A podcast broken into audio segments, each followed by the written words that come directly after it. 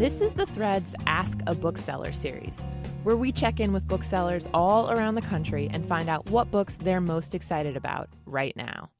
I'm Tracy Mumford, a producer for MPR's The Thread, and this week I talked with Susan Kehoe, the manager of Browseabout Books in Rehoboth Beach, Delaware.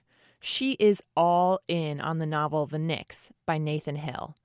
She put off reading it for over a year. It's a big book with more than 700 pages, but when she finally picked it up, she was hooked.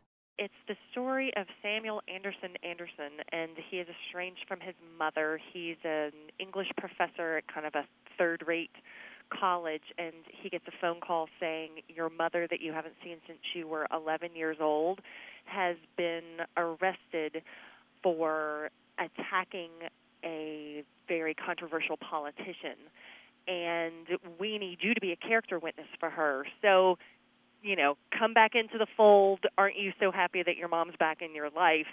And it's it's a really interesting story because it's it's told from so many different perspectives and it's Samuel's story and then it's his mother Faye's story and it's her father's story and all of these stories he's just so skillful at weaving them all together and making you care about all of these characters the thing that kind of sums 730 pages up for me is he says, sometimes we're so wrapped up in our own story that we don't see how we're supporting characters in someone else's.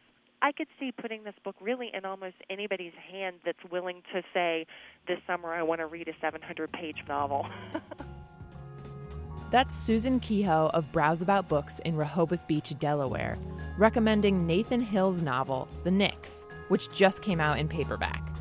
For more about this book, including an interview with the author, head to mprnews.org/thread.